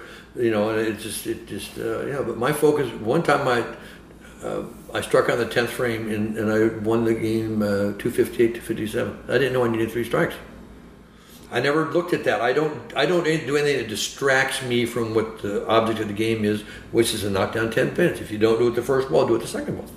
I never looked at the person bowl. I never looked at the score. I didn't see if they got lucky or not. I just, you know, did what I was supposed to do. So you just simplified the game. I, I can I can honestly tell you I've won 20 tournaments, and I could probably name three people I've beat. Didn't make any difference. I never looked at who it was unless it was a Dick Weber when I beat out tournament champions. You did beat him. Oh yeah, I mean I, I, I, I, I've had three majors. I beat Weber out of two of them. He was your idol. And he was my idol. Yeah, he always told me. He says, you know, I said, you know, Weber. I said, you know, they say you're the greatest bowler of all time, but your ass can't beat me. You know, I mean, I just, but it was just that kind of rapport. You know, we were, we were really close, but uh, uh, but it didn't make any difference. It's just like if you really think about it, there's a lot of places where you do comedy, you don't know who the other comedian is or or, or act is. And with me, I, it didn't make any difference who I was bowling. It is, you know, just here's my shot, here's the line. When it's over, it's over. Let's go party. And I remember one time I won a tournament in uh, uh, where I'm from, and uh, outside of Belmateo, and the tournament paid uh, five thousand dollars, and I spent six thousand on a party. you know, it's just because well, we'll get, get it back next week. I mean, that was just the mindset. That's the mindset of people in their twenties. It was just, uh, I was just fun. You know, I mean, it really is. And you know, now the stories I would get out, and every time somebody says something that reminds you of a story, I thought they said and dwell on it, but but I won't be around negative people. I, I just refuse to be around because they'll pull you down. You know, and if they got issues, you know, that's their problems. But they just want people to listen, and, and you can't do it. You can't survive living in the past or being with negative people because it's just such a downer. You know, I'm, you know, I just uh, you know. How is uh, how's the uh, how's the getting older thing? Well, you know, honestly, a nap more. I, I, I still have. Um, how do I want to say this? Like, I have more downtime. You know, I don't have as much energy. I'm more aware. Uh, bottom line is now I don't want these commercials, all, all the side effects. I quit watching that shit because you, you you got all of it. You know, it scares you to death. I don't. It, it, but but I'm active. I either walk two miles a day, or when I'm in Florida, I swim two miles a week. So I've always been an active person. It keeps me going, and uh, uh, because of my arthritis, I'm supposed to at some point have degenerative back problems. But uh, whenever I have issues, I just try to work through it. If I get uh, right now, I've slowed my. I used to go four miles an hour. Now I'm down to two and a half miles an hour on my uh, when I do the treadmill. It's just a couple miles. I just don't do as much, but I do something. I'm just more aware of, of little things that I didn't used to be aware of. You know, Does you- it bother you though? Does, no, uh, it, it just it good. just goes by. The years turn into months. It just goes by so fast. I mean, you start thinking about it. You were at my birthday party last year, turned seventy. Guess what? In two more months, I'm gonna be seventy-one. Yeah. It's just been it's been ten months. It's going that I know, fast. I know, I know. You know, it just has. Does it bother me? I don't. I wouldn't say bother me because I'm I'm always a glass half full person. I'm just more aware of it. You know, both my grandfathers made it to 99. My mom's 89. My dad made it to 88. And and my dad and my grandfather are both drunks. I socialize. I drink. You know, I'm. You know, I'm. But I'm. I, I control. it, I think. You know, I mean, I'm sure there's times I don't. But uh, you know, I'm. I'm just uh, not going to apologize for where I spent uh, my whole life apologizing for, for something and and bowling was so image conscious in the 60s you couldn't even have a girlfriend set in a TV show you couldn't uh, you had to be so aware of everything you didn't travel there was girls you didn't, just didn't do those kind of things and you know it's just it was it was Ozzie and Harriet it was uh, you know Ricky and Lucy it was uh, it was all Father knows best and make believe that oh, sleeping really in separate beds and Yeah, that's that's all you ever saw on television. You know, you didn't see uh, any of those kind of things. It was uh, it was you know, and now the kids that can turn on uh, stuff on TV, they're seeing that you know. I mean, I can't even relate to it. I mean, I'm the kind of person I know. I had my first cigarette at 16. Of course, I've not not smoked in 35 years. I had my first cigarette at 16. Uh, sex at 18 for the first time, and my first drink at 21. Now I made up for all of them, but, but, you know, oh, you were you were 18 when you had sex with a girl first yeah, and I remember because it was uh, in the back seat of my car in front of my parents' house, and, and I had a condom. And I had to drive four miles that thing on before I get to a gas station to take it off. Wait, what? You drove four miles with a condom on? Yeah, Why? Why not? I didn't know what to do. I don't want to leak it all over my pants. Oh, you. Shit, you know, she, she's trying to put her panties on, and I'm trying to get to the, I'm trying to get to the gas station, get off and clean up so I can take her home. It's really romantic. Well, you know, I mean, you know, the, the first time is just, it's quick and one. It's just, you know, it's like, you know, bim bam, thank you, ma'am. It was, you know, but, you know, shit, I didn't know. Yeah. Seriously, I just really, I just, I've always done things the way it's supposed to be done. You know, if you ask me a question, if I don't answer it, because because I'm going to tell you, you know, I remember her because when I was 15, I think. You did. 15 or 16, you tracked her down. I did. And then I came with you and you went and I think you I- apologized I, to her. I went to apologize to her because um, I never told her why I broke up. I went away on a bowling trip and met somebody else that uh, I that I got involved with, and I never told her, and I wanted to apologize, and but because she cried and uh, it was a really tough time, and I just felt like crap because I just don't like to hurt anybody's feelings. Like, and I felt really bad. And we went there and I found her. and She's sitting there with her husband, and, and, and I'm like, yeah, she wasn't real thrilled. And he owned. She drove a forklift, uh, you know, their company, and it was like, okay, but that was. you know that that's just me. I just really, I will never give a person a reason not to like me because I know you do if you, if you don't.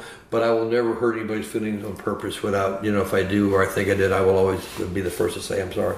Yeah. And who was the girl that you? Her name was Judy Allen.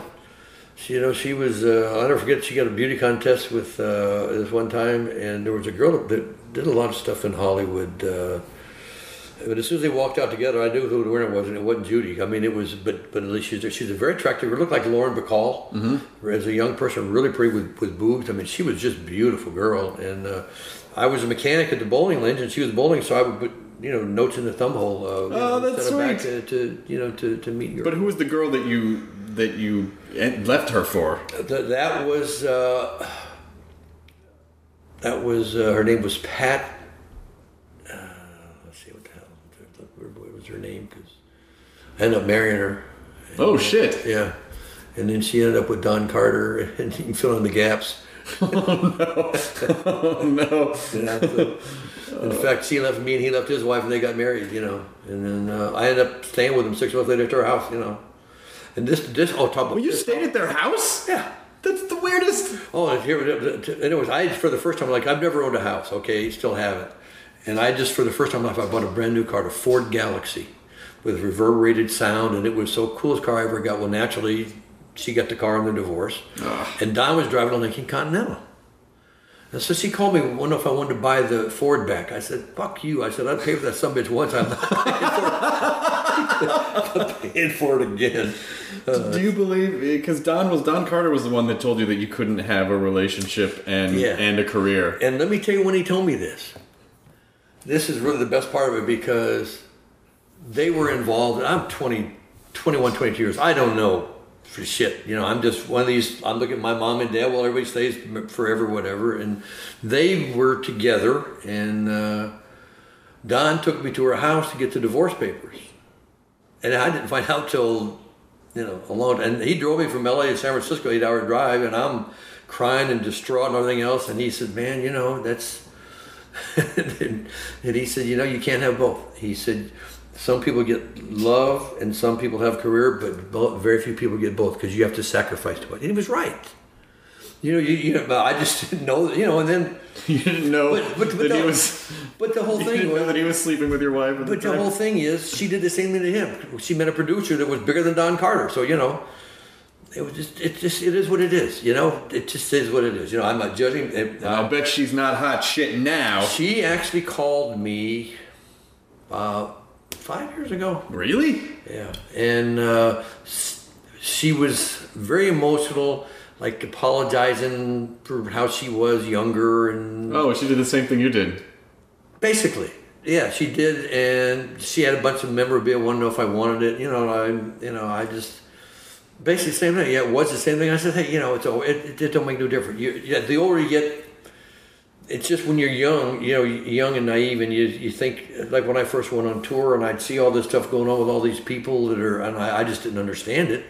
It just is what it is. Everybody has their own reasons, but uh, you can't judge them. I don't judge anybody for anything. I really don't. And and Don and I remained really good friends after I got over the, the initial shock of what was going on. But uh, you know, she was doing it to him too. She's just you know, everybody's got a hobby. You know, hobby. That's her hobby. Was cheating on people. yeah, I, yeah, I guess you know, whatever. You know, it's. Uh, or whatever you know, it just was because uh, it wasn't. You know, I there was other people on tour that she was seeing at the same time, apparently. And I'm not trying to trash. No, no, no, no. Of course, This is just a thing that happened. It's just what happened. Yeah. But but you uh, so you retired at 36? yeah, something like that. 36. Yeah, I retired because uh, number one, um, I'd lost two kids uh, uh, in a four-year period. My oldest and my youngest, and also the desire to bowl, the desire to do anything. I really self-pity became my best friend. I can tell you the day I turned thirty, the day I turned forty, I can't tell you anything in between. I, I, I blanked it out. I, I drank twenty hours a day and, and, and just didn't give a shit. And I was a laughing stock uh, on the tour, and um, you know, I, and and after doing this for five six years, uh, and I read an article where this one bowler said, you know, all I know is I don't want to end up like Billy Hardwick, and it really, you know, uh, got my attention. And then when your grandmother your mom's mom died. I said, "Whoa, you know what, what is this shit?" And I just uh, regrouped and uh, That was like 74 or 5 maybe? some, yeah, she died? it's some, some somewhere in that general area, and uh, it was 74, 75. And I regrouped, and I went out one winter. I had still had some contracts, some, some good contracts, and I went out and I uh, made like four TV shows. Won Toledo, led the Firestone, and lost a one-game match, and said, "See you." It just wasn't there because uh, uh, I honestly believed in my heart the better I did, something bad was going to happen. I just I just couldn't take any uh, more at the time, and uh, I uh, actually after losing two kids, I I, I hid. I um, really ashamed of myself. In fact, last year is probably one of the best years of my life because I went to one's buried in Louisville, one's buried in Lexington, Tennessee, and I went to both cemeteries and sat there and just cried and apologized that I wasn't there and, and thank God for letting me live long enough to make peace with uh, tragedies. And so you feel better now. Oh, absolutely. Yeah, I do. I, and I really believe it. I, I prayed every night. And I watched it, uh, that they're watching over me. And I just, I, just, you know, the, the toughest thing that parents that have lost a kid, my interpretation, and, and, and you can't help it, I, I couldn't help it anyway, is the, the blame and, and, and the guilt. You, you blame each other, you feel guilty, and you, when you look at each other, there's, there's just a wall that is so tough to overcome. It's very difficult for, uh, um, to, to get past that. You, you almost, I- I'm sure there are people better than me that can do it. I just couldn't get past it. And I went through, uh, I'd say 10 years of my life that I don't remember. And maybe that's why I'm so positive now. I honestly don't remember my 30s. I can't tell you anything about it except I know I was drunk, passed out somewhere. And really, uh, I was, uh, you know, I was an embarrassment to myself. And, um, but you know, nobody bullying ever judged me. They just, you know, they were supportive, and and you know, here I am, just uh, thankful every day. You know, uh, and there's days you feel like you know you, you're not going to make it, but uh, uh, uh, my prayer now is thank God for, for letting me live long enough to make peace with that and and other things in my life. Uh, last year was, you know, one of the best years of my life with a lot of bad things that happened personally. Because of that, you know, if you look at your personal life, divorce and, and bro, all the stuff, there's losing a kid is, is there's no way to describe it. How what it does to you, and, and, if I have something that bothers me, that it really gets my hair standing end is when someone that hadn't been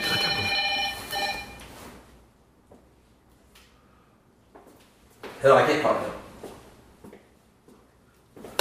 Is, is when someone that hasn't been through it says, "Oh, I understand." You don't, and that, that that's about one of the few things that'll just really get me going is when someone say that to me. I say, you know, you you know, you, you know, I'm sorry, and and then to meet somebody that has, and and the bond you instantly have with that person because of, of, of what the feeling is. It's uh, well, I I, I never forget uh, when. Um, when your brother died. Was in Louisville, and I was driving down the street, uh, looking up in the sky, crying and cussing, You're not going to get me, you're not going to get me. And it wasn't until a few years later when I went and put myself in a hospital. Was a psychiatrist for a couple of weeks. That um, I was able to, you know, accept and move forward. And there's a famous baseball player for Chicago White Sox. Uh, I can't remember his name right now. He's really famous. I, I feel bad. That's my old age setting in. But uh, and your mom had arranged this, and he came by uh, to talk to me. And because he was a professional athlete, because he had seen a lot and been, you know, you know, Ronnie he said you can't do it alone. He said, man, you got you got to go to God, and I did. You know, I you know, that footprints in the sand. You know, people don't. You know, I mean, I don't come across as a religious person, but I pray twice a day, every day, my whole life. I always have. I'm a very strong believer and very, uh, very emotional. I cried when Lassie got lost. I cry at everything. I do. I cry happy. I cry sad. I bell her. I don't care. You know. I mean, I just a very extremely emotional person, and, and I like that about myself. I just, uh, you, you, you know, I wear my feelings on my sleeve. You'll always know where I'm coming from. I mean, I couldn't, you know, I couldn't fake anything. I just have to, you know, if you ask me a question, I'm going to tell you. I don't want if I don't tell you when you ask me a question, I'm going to forget, and I, you know, I can't remember. You know, at least I can remember the truth. If I made up something, uh, you know, I don't see how people can do it. I know people if their lips are moving, they're lying. You know, they just can't, and I just uh, can't be that way. But I've really, I've. I've had the kind of life. It's peaks and valleys. I'm either on top of the mountain or I'm, I'm, I'm scraping up for air. And you know, you know, you ride out the peaks. I mean, you enjoy the peaks, you ride out the valleys, and, and, and hope for something in between. But but overall, and, and Lenny said this to me one time. You don't remember it when this is after when your brother died. He says, you know, uh, if God didn't think you'd handle it, He wouldn't have put it on you. And it actually made sense coming from the, the biggest tough guy I've ever known and everything else. And uh, but but sometimes you can, sometimes you can't. I, I say I went through ten years where I couldn't handle. it. I absolutely gave away. I was number one bowler in the world, and I gave it away because I didn't want it no more. It didn't mean anything. I went from being the best, and you couldn't beat me, to I just didn't give a shit. I went to uh, uh, self pity. Oh God, I just went. I had a pity party every night. Oh, it was pathetic. You know, I mean, I'm, I'm, I'm, I'm surprised people put up with me. You know, I guess when you buy their drinks, I guess they'll listen to anything. It's funny. I didn't. I didn't. I guess I. I mean, I guess I under. I guess I had a sense that you were a, a you know, that you were religious in a, in, in a sense. That I mean, I, I'm not at all. I mean, I went to Catholic school. I don't know. Maybe that you know, I'm just more. I'm just more sciency, I guess. I mean, not that it has to be one or the other, but I, for me, it is. Well, that's fine. Yeah, I just, I just have something. I always like to me, the glass is always half full. Yeah. And this makes me feel good uh, about me, you know, because I went through too many years where I didn't. You know, I mean, I was raised thinking I was a piece of shit until I left home and, and came back to it and went through all that stuff and then get accepted by a group of people that all go through the same uh, thing. And I'm, I'm really just. Uh, you know, I, who I am who I am. I don't know. You know, I mean, I, I don't apologize for anything.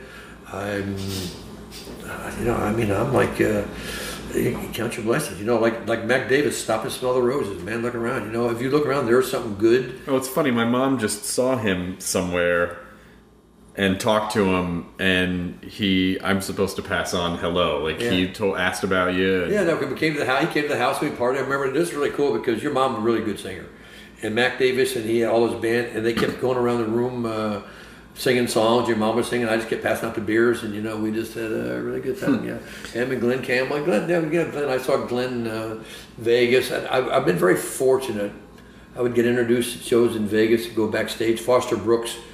Funniest guy in the world. Never had a drink in his life, you know. But people would know because he played a drunk. Yeah. uh, a really great comedian, and uh, and you know, but when when you get to see which now you're seeing with all your travels, that everybody, you know, you got your dreams, you chase them, or We have weirdly similar lifestyles. We do. Even though I didn't pursue the same thing, a lot of times I'm like, oh my god, this is what what this is. What I mean, I fly everywhere. Yeah. Um, but uh, you know, we're but you know, it's the same kind of thing, and and I guess I didn't realize it.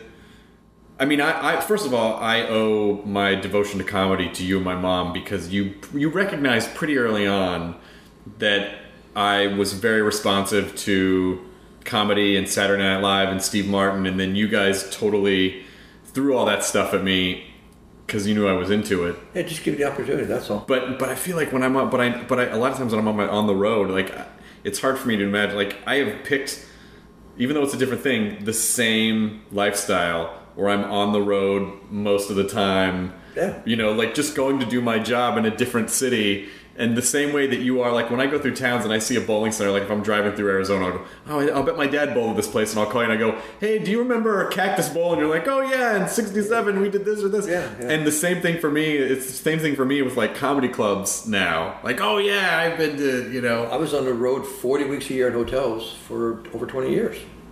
You know, and now the, the traveling thing, and in fact, I drove for the first seven years because I was afraid to fly.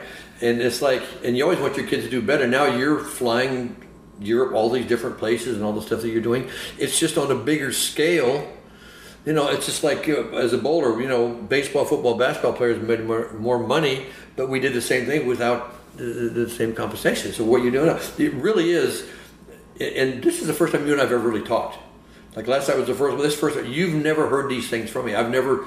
I'm telling you things I've never told anyone. I've heard a lot of stories though. Yeah, little bits, but here and there, but never in, in this context. of- Oh, you know, it's so hard. The shitty thing is, you just get so caught up with work, and so you know. I mean, we've talked, couple, you know, we've talked once a week we do, yeah. for years. Yeah, we do. And I know, you know, and I feel, and I'm sorry, and I feel bad. You know, my mom has the same complaint too. That I'm just, I'm in, I'm so much in like, hey, uh, you know, I'm working. You know, I love you, but I, you know, I can't really talk right now. I understand. And uh, you know, so it's, it's not that I don't want to talk Well, more. let me tell you the problem I have with you. yes. Okay, and this Okay. is the truth. This Okay, is the truth. okay. Now, your brother Eddie and I, we talk, we have conversations. I'm a talker. You're a listener. If I don't ask you the right question, you don't say shit. Well, because it's not, you know, you and my mom No. have the same complaint that I don't. You're like, why don't you ever tell me you're doing anything? Because Well, they just okay, don't like talking no, and about I, it. And I know the answer to that because it was the same way. It's like me talking about customers at the bowling center. What you do for a living, you take matter of factly. It'd be just like if you, uh, like if I had my dad's, my dad's job, you're painting or, or, or, or doing Yeah. something else, come and talking about it. Nobody wants to Yeah. hear it. Well, as as living in Memphis, Tennessee, in in this smaller world, and I get this, you know, you're, you're sitting there doing Craig Ferguson, and you're doing Jimmy Fallon, and you're, you're doing all these things. Well, that's fascinating. And when I watch those shows, that's how I heard about you because your ass don't tell me nothing. I know. Sorry. You know, so I'm glad it's with your mom too. You know, at least I know it's not just me. I've It's time. not. It's not just you. But but I took but see you have to understand something. And I told you this when you came here to visit. I don't care if I see you 24 minutes, 24 hours, or 24 days. It doesn't make a difference. I don't. I just need quality time, not quantity time. I, I really and I totally understand because I did the same thing. I mean, I used to go to California a couple weeks a year and see my parents, and then I would cut it to a week, and then and, and as it progressed and things didn't really change, I got to where I, you know, um, 24 or 48 hours, I'd always have someplace I had to be. But, you know, you, you're always attentive, You've got a great mind, but you're a tremendous listener. You're, if we're opposite, I'm the worst listener in the world. I, I mean, I, I, I'm, I'm serious. I will sit there and just forget everything. But, uh, and you are a really good listener. But if I, I mean, I just like need to make a list of questions or watch you on TV because I get your name in my TV where everything you're doing. Uh, You know, I've seen that episode of uh, where where they, they go to Fort Lauderdale for the, the Oh, party. Married with Children? Oh, they shoot that same one all the time. I know. I, I get like a ten cent check in the mail every every Oh, like yeah. twice a year. Yeah, that's- from those in 1996. yeah, but I uh, but no, you no, you're not you're not a, you're not a conversationalist. You're a listener, and you, but you've got so many things going. Usually, there's always a, a, computer in front of you, a phone stuck to your ear. There's always something going. But I totally understand it. Mine was just on a smaller scale. When I walk into the bowling center, there's a line. It's either people that, that have questions. They want, like I met with my employees today for an hour and a half, and, and we just go through what's being on. And me being away from that because I did try to retire, and I, I wasted ten years of my life of, of, of not understanding it and not living it. And then I tried to make up for it by retiring, retiring which I, I'll never retire. I don't want to retire. I'm going to do this. Sit.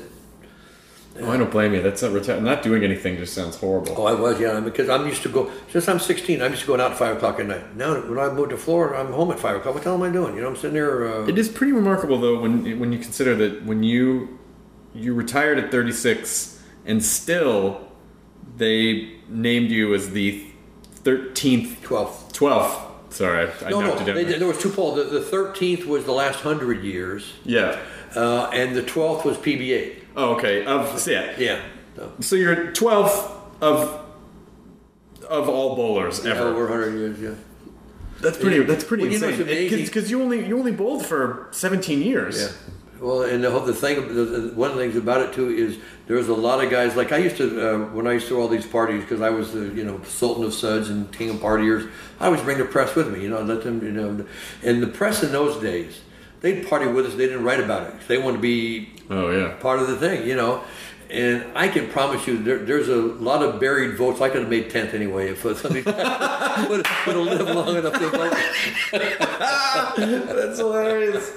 That's really funny. Uh, anyway, but it was Well, fun. I um, I'm gonna we'll wrap it up now, but I, I'll definitely um, I'll definitely come back sooner than than later hope so, because it's yeah. fun. I really I do love catching up with you, and and and you know I owe pretty much everything. I see so much of you know you and and my mom in things that I that I do now sometimes that it's you know I really I appreciate all the encouragement and I appreciate I just I never you know I don't know I guess because because you guys always said you have to follow what you want to do. Like I, I just I just never occurred to me that I couldn't do stuff, and so that's why I just you know I don't know I, I'm I'm the same way you are. Like I'll I'll fail at something and then I'm upset about it, and then a day later I'm like, all right, well I got to Yeah. figure this out now. Yeah, you, you can't live in the past. You got to go forward. You know. But I- It's but I obviously- amazing, you, know, you were talking about your mom that we are so opposite. And, and we, and we bucked heads a lot. Obviously, we're not together, but we did buck heads a lot. But uh, the, the, the, the, the, your brother was the main, the, the, the switch or the, the, the, that affects whatever. But no, I have all the respect in the world for her. I, that she's a great mom. She did a hell of a job with you. But you are like both of us, you know. I mean, she was really bright, which you are. And, Oh, you mean and- the and- okay? You mean the ba- the the brother that died? Yes. the infant brother that died. Yeah. I don't think I really ever knew that. Did- I mean, I knew he. I knew I have a. I knew I had a brother, but I don't think I knew that that was the thing that drove a wedge into the. Well, yeah, because yeah, because I, you know, Wow. Eddie's. I'd lost Billy Jr. I was in Japan, and I get a call at three o'clock in the morning. My seven-month-old uh, son had died of crib death, and by the time I got home, they had to keep the coffin open. He was always changing colors. And Oh my just- God. It, was, uh, it took me 24 hours to get home, and that's what I had to walk into, and. Uh, and, and and you know that led to divorce and then then your mom and I got together, and, and it was like, you know, wow. And then, So Billy Jr. Obviously, I knew this, but there's just people listening. Billy Jr. was a previous marriage, yes, and then I have a half brother named Eddie, Yes. who's an amazing guy. Yeah. Um, who's a couple years older than I am, and then you, and then so you married my mom, and then I was born, and then you had another son. yeah, another son. And, and here's the thing about it, too, is uh, the doctor didn't want your mom to have any more kids because she's only four, ten and a half, you know. I mean, it, it, so that was it. So, in our seventh month, seven and a half months pregnant, the uh, um, didn't want to have any more, so I went in the hospital had a vasectomy um, because that, that was going to be it. And five days later, the baby came out arm first. Baby only lived two days and almost killed your mom, and I can't have any more kids. Was, uh, so I went through a four-year period of losing my oldest, going through divorce, getting remarried, and then doing this, and I just, I just fell apart. I just, I, I really, you know, I, I, I wouldn't have stayed with me. You know, I mean, regardless, I wasn't strong enough, and, and your mom, that was that was the straw. It really was because your mom, her family, the Bullington, everything was really, um, you know, just a great family. You know, your uncle, uh, your grandparents. You know, there, there was it was just, you know, just I just wasn't strong to do it. And until I went for help and put myself in a hospital, you know, uh, and for a couple weeks, and that. Wow, you know, I'm not so bad. I'm not crazy. Shit happens to people, and uh, you know, I mean, it, it that, that was the straw. There were other issues, obviously. It's not, but, but there were other issues, but uh, not worth talking about, not worth reliving, because I wish her nothing but the best, and uh, she's done a great job with you and you and Eddie. I mean, in my phone, I get one picture you, you and Eddie. That's the only pictures I, that I carry, and uh, I love you both so much. And you're, it's amazing how you're both so much like me. Eddie and I. I didn't see him for 15 years, and it's like I spent my whole life with him. You know, and you and I, when we talk, I mean, I always say, "Are you, are you there?" Because you, you're too I'm busy listening. Oh, you, yeah. But it's really, uh, you know. so I mean, I mean, it, it, when you look at overall, you do this thing where you what? you you do this thing where you go. Uh, you know, I'd, I'd love to come visit, uh, but I don't want to be a bother. And then, uh, and then I'll just kind of go, hmm, yeah.